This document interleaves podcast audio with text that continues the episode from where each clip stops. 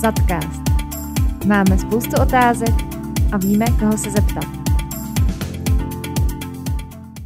Dobrý den, vítám vás na dalším Zadcastu. Od mikrofonu se vám hlásí Kačka Polášková a dnes jsem si pozvala Anetu Rosypalovou. Anet, ahoj. Ahoj, hezký den všem. S Anet seznam vlastně od prvního dne, co tady na Zatu pracuju, nebo už vlastně od, poho- od pohovoru. Byl to první člověk, kterýho jsem tady ze Zatu viděla. A dnes se budeme právě bavit na téma eh, nábor zaměstnanců a jaké nástrahy nás čekají při hledání zaměstnanců, jaké jsou trendy v dnešní době. Ale nejdřív bych tě, Anet, chtěla poprosit, jestli bys nám řekla něco o sobě, ať už tady o tvém působení na ZATu a potom, jestli bys nám prozradila nějakou zajímavost i ze soukromého života. Dobrá, eh, já jsem aktuálně na ZATu cirka 7,5 roku, nicméně vždycky trošku s nadsázkou říkám, že by se to mělo eh, dělit nějakým koeficientem, protože za tu dobu se mi narodily dvě děti. Uh, nicméně teda od roku 2015 jsem na ZATu. Uh, začínala jsem na pozici asistentky výkonných ředitelů, postupně jsem se přesouvala uh, blíž a blíž k té oblasti HR. Nejdřív to byla nějaká výpomoc, spolupráce na vzdělávání, až postupně jsem se do toho vzdělávání zabředávala dál a dál, až jsem se dostala i k těm dalším činnostem, včetně náboru, jak už tady Kačka říkala. Mm-hmm, děkuju. A teďka, kdybys nám prozradila teda ještě něco, nějakou zajímavost osobního života? A zajímavost osobního života. Třeba nějaký tady... koníček zajímavý nebo něco? Do určitý míry jsou, jsou mým koníčkem děti. Mám dvě malé děti, uh, myslím dvě děti, manžela. Už nám chybí jenom Labrador, aby jsme byli taková ta tradiční česká rodinka. Z mých vlastních koníčků určitě bych zmínila sport, uh, hlavně při škole, na střední na vysoké, tak jsem hrála vrcholově volejbal. Teď mi ten volejbal zůstal, už je to trošku nižší úroveň, už to není úplně extraligová úroveň, nicméně hraju pořád a postupně se začínám připravovat na kariéru svačináře, až začnou převažovat kroužky mých dětí, takže asi tak. Aha, dobře, dobře, děkuju. A já už bych teda teď přešla k tomu hlavnímu tématu náboru, náboru zaměstnanců a e, moje první otázka je, jak se za tu dobu, co tady pracuješ, e, změnil ten nábor zaměstnanců? Jaké jsou největší rozdíly, když to, když to porovnáš před těmi pár lety a teď? Co jsou, co jsou největší rozdíly? Možná jako úplně největší rozdíl bych zmínila to, že před uh, nějakou dobou bylo zřejmě na trhu zaměstnanců eh, víc aktivních lidí, kteří tu práci vyhledávali. Eh, měli jsme zkušenost několik let naspátek, kdy de facto stačilo vyhodit inzerát na nějaký inzertní portál, uchazeči se začali hlásit a my jsme si mohli vybírat. Nevím, jestli je to způsobené teď třeba s, uh, obecně takovou tou situací. Nejdřív byl covid, pak válka na Ukrajině, uh, na to navázané vysoké ceny energií, zdražování, že lidé už nejsou tolik aktivní ve vyhledávání uh, těch pracovních příležitostí. Takže uh, na spoustu pozic skutečně ten inzerát nestačí. Další takovou, jo, možná, možná, že se lidé bojí měnit práci Mm-hmm. Raději zůstanou v práci, kde třeba nejsou úplně tak spokojení, ale je to ta jistota než aby hledali něco a pak zjistili, že třeba ta mhm. změna jim úplně, úplně mhm. nevyhovovala. A ještě já tě do toho skočím, má to nějakou souvislost, nebo jaká je teďka míra, míra nezaměstnanosti? Paradoxně míra nezaměstnanosti je velice nízká. Ano. Všichni čekali v souvislosti s e, všemi těmi změnami, ať už po covidu, kdy spousta podniků, zejména třeba v gastroprůmyslu, musela skončit, tak všichni čekali, jak se zvýší míra nezaměstnanosti, nicméně navzdory očekávání ona stále klesala, takže se pohybujeme kolem nějakých 3 což úplně uh, není ideální pro to, aby jsme si na tom volném trhu ty zaměstnance ano. vybírali. Ano, určitě. A můžeš teda pokračovat, jestli ještě něco chtěla, chtěla dopovědět? Určitě, ještě trošku, uh, trošku se nám úvahy ubírají i tím směrem, že možná uh, se mění očekávání těch lidí, kteří hledají práci. A uh, přijde nám, že ze začátku to hodně brali tu iniciativu na sebe. Několik let naspátek zase chodili aktivně na ty portály, procházeli si ty firmy, oslovovali. Uh, teď je uh, relativně velká část těch uh, lidí na pracovním trhu, kteří čekají, až je někdo osloví. Čekají, až jim někdo přinese nějakou nabídku, uh, mají třeba z těch nabídek, nabídek několik a mezi nimi potom vybírají, co je pro ně nejzajímavější nebo nejpřínosnější. Uh, trošku s tím souvisí i to, že uh, ne vždycky, třeba když zmíním, řekněme 90. léta, kde skutečně největším takovým tím úhelným kamenem pro to, jakou práci si člověk vybere, byly ty finance tak uh, dneska nám do toho vstupují i věci, které se týkají třeba firmní kultury nebo korporátní společenské odpovědnosti těch firm. A lidi zkrátka chtějí pracovat ve firmě, na kterou jsou pišní, která dělá produkt, produkty, za které se nemusí stydět. Naopak, když potom třeba někde v hospodě mezi kamarádami řeknou, že dělají uh, v nějaké firmě, tak uh, jsou vlastně cool. Aha, aha, rozumím. Takže ty peníze si myslíš, že už teďka nehrajou hlavní roli, jo? V návaznosti na ty krize samozřejmě hrajou hlavní roli, nicméně může se stát to, že člověk dostane dvě podobně finančně ohodnocené nabídky a tam hmm. potom už do toho vstupují ty další faktory. Jasně, jasně, protože já jsem třeba slyšela, že už se, že už se stalo některým zaměstnavatelům, že za ním vyloženě přišel zaměstnanec, buď mi přidáš tolik a tolik, anebo odejdu ke konkurenci a právě to bylo v období, kdy byla ta nízká míra nezaměstnanosti, která je teda i teď. Takže takže si myslím, že ty finance tam stále zůstávají, ale jak říkáš, i ty ostatní faktory určitě v tom hrajou velkou roli.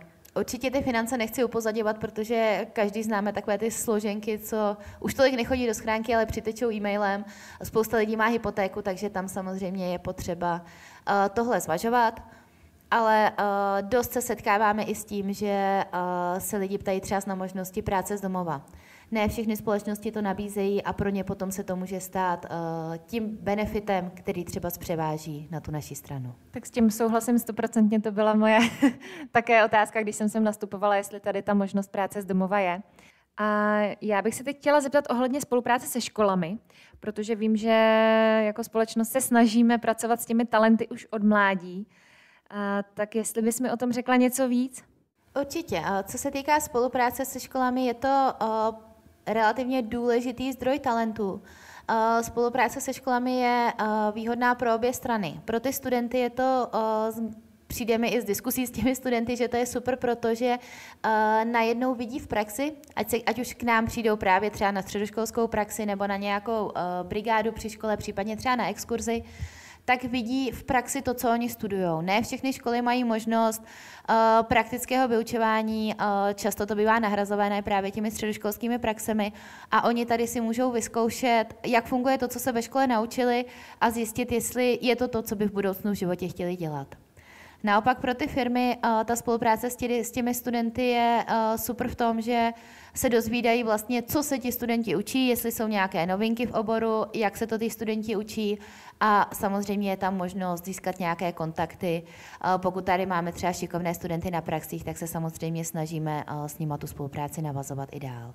Uh-huh. A my spolupracujeme teda hlavně se středními školami nebo i s vysokými, nebo, nebo je to tak směs všeho? Já bych řekla od obojího něco. Je spolupráce se středními školami vlastně napříč všemi třemi pracovišti, jak v Plzni, v Příbrami, v Benešově. Snažíme se o spolupráci i s vysokými školami.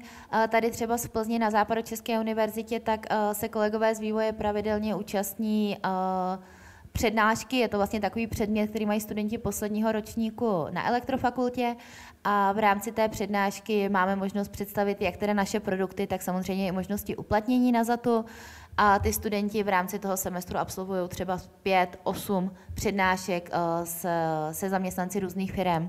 Dozví se zase, co ty firmy nabízejí, eh, jaké produkty ty firmy dělají a můžou se podle toho rozhodovat kam třeba z budoucnu budou hledat zaměstnání. Mm-hmm. My se vždycky snažíme na ty kolegy, na ty uh, studenty nazbírat nějaké kontakty, aby případně uh, jsme mohli jít tomu naproti, aby jsme mohli jít naproti tomu, že si vyberou právě ZAT.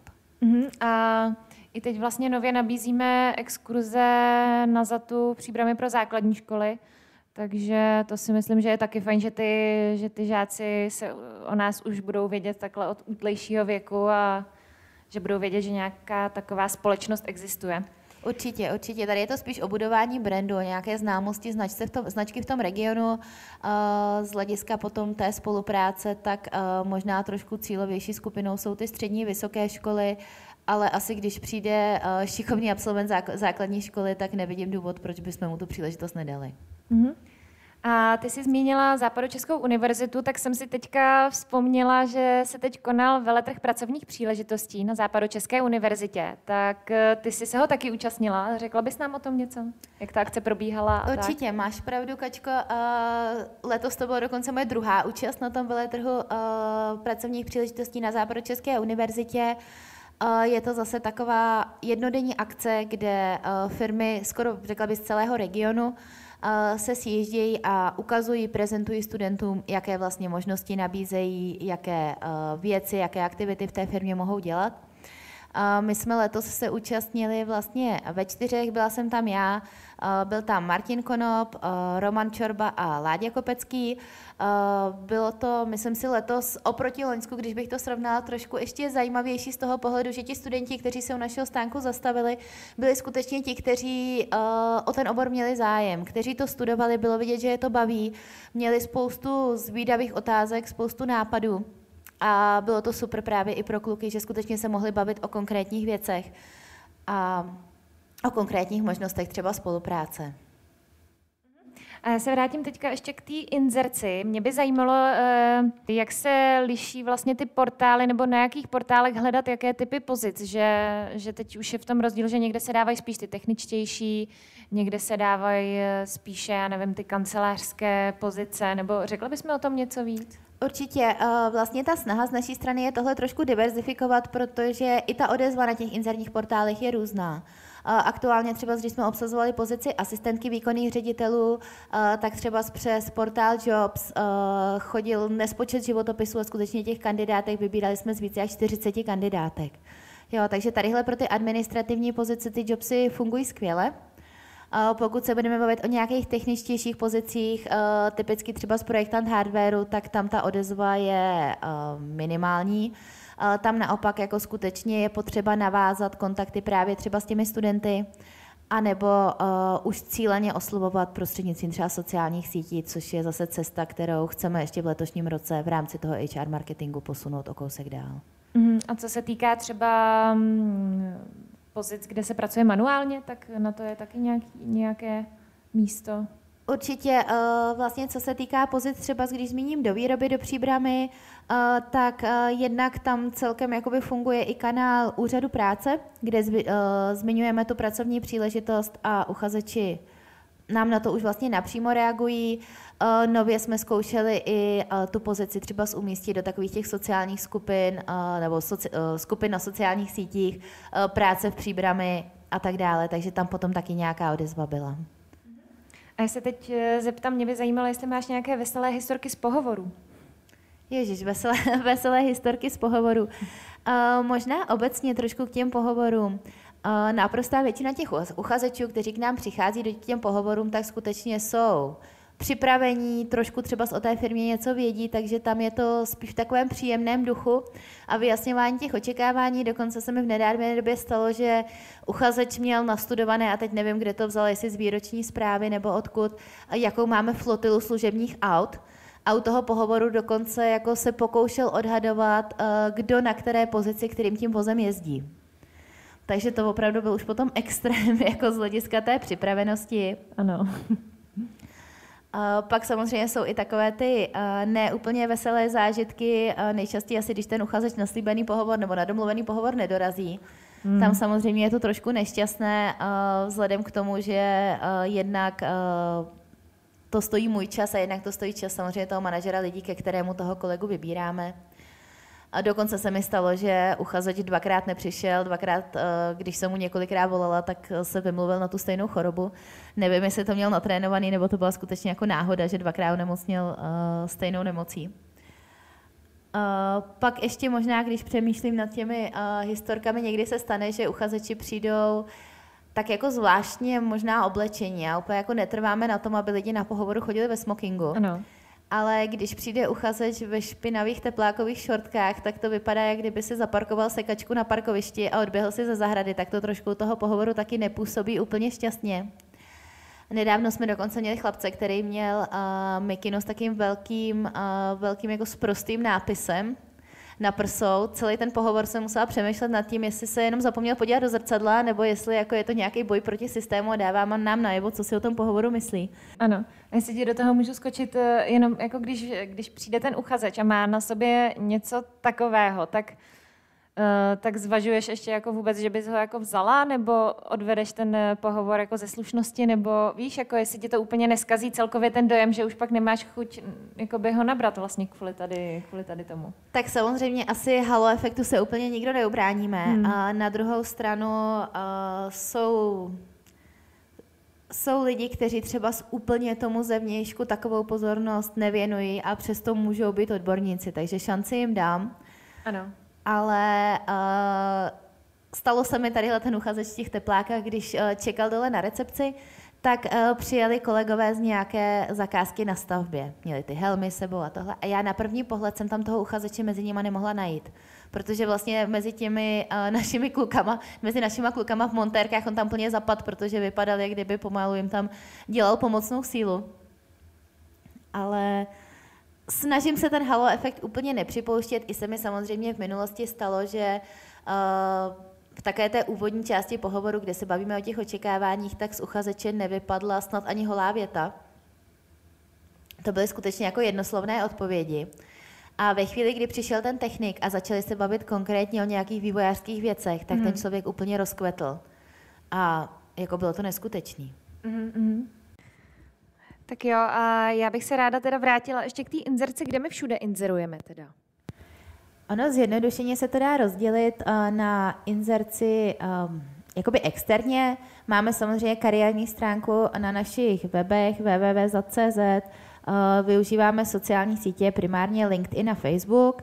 Uh, máme i zkušenosti s různou uh, podporou uh, různých inzertních portálů, ať jsou to Jobsy, Práce.cz, Eh, využívali jsme i nějaké agentury, jejich cílem je jakoby pomoc vyhledat ty zaměstnance, ať už jsou to přímo headhunteři, kteří skutečně jako oslovují konkrétní lidi a nabízejí jim spolupráci, eh, a nebo jsou to takové služby, které třeba pomáhají eh, vytipovat skupinu lidí, kterým potom prostřednictvím personalizované reklamy zobrazují třeba volné pracovní příležitosti na ZATu. To asi v koste k těm externím, k těm externím kanálům, pak samozřejmě hledáme zaměstnance i interně, je přímo vlastně na Zadpointu možnost se podívat, jaké aktuálně pozice obsazujeme. Často, když chceme ještě trošku podpořit povědomí třeba o tom, že někoho hledáme, tak to podpoříme interními kanály, nejčastěji asi mailem, můžete najít i třeba s nějakou informaci třeba na televizích nebo na takových těch stojánkách v jídelnách. Eh, každopádně asi bych tak jako zjednodušeně řekla, že máme rádi ty interní kandidáty, protože jednak je to samozřejmě možnost jejich zaměstnancům umožnit nějaký kariérní růst, nějaký posun, uh, i třeba si umožnit vyzkoušet si zase něco jiného, co by je bavilo, zajímalo. Pokud se na to podíváme i čistě materialisticky z nějakého ekonomického hlediska, tak samozřejmě zaučovat na novou pozici interního kandidáta tak je levnější. Ten člověk zná firmu, zná systémy, nemusíme ho učit IFS, takže tam samozřejmě i nějaký snížení těch nákladů, dokonce některé poučky hovoří o tom, že ty náklady ve chvíli, kdy se ta pozice obsazuje interně, tak se snižují až o 80%, což celkem i u toho onboardingu je zajímavé číslo. Výhodou samozřejmě u těch interních kandidátů je, že ten člověk eh, zná firmu, zná ty nástroje, zná firmní kulturu, zná strategii, takže eh, je pro něj snažší vyměnit ten, eh, ten obsah té práce, takové ty hard skills za trošku něco jiného a posunout se dál. Spoustu těch znalostí si samozřejmě odnáší.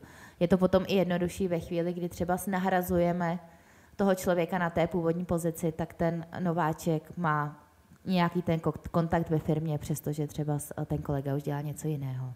Souhlasím, určitě, určitě je to lepší z těch interních zdrojů vlastně a ty si, ty si toho taky příkladem, že, že jsi se na tuto pozici vypracovala až postupně a znám tady spoustu kolegů, kteří vlastně hodně, hodně kolegyň začínalo na recepci, jako co jsem tady poznala.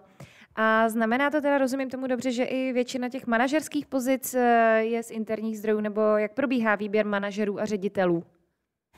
Pokud se budeme bavit o výběru manažerů nebo ředitelů, tak uh, určitě je dobré asi do začátku zdůraznit to, že to, že ten člověk je uh, manažerem lidí, tak uh, na něj klade nějaké nároky i z hlediska, řekněme, takových těch měkkých dovedností. Jo? On musí být taktik, musí umět naslouchat, naslouchat těm svým kolegům a zároveň musí umět s nimi nějakým způsobem vyjednávat, třeba pomáhat řešit, když dochází k nějakým sporům nebo konfliktům.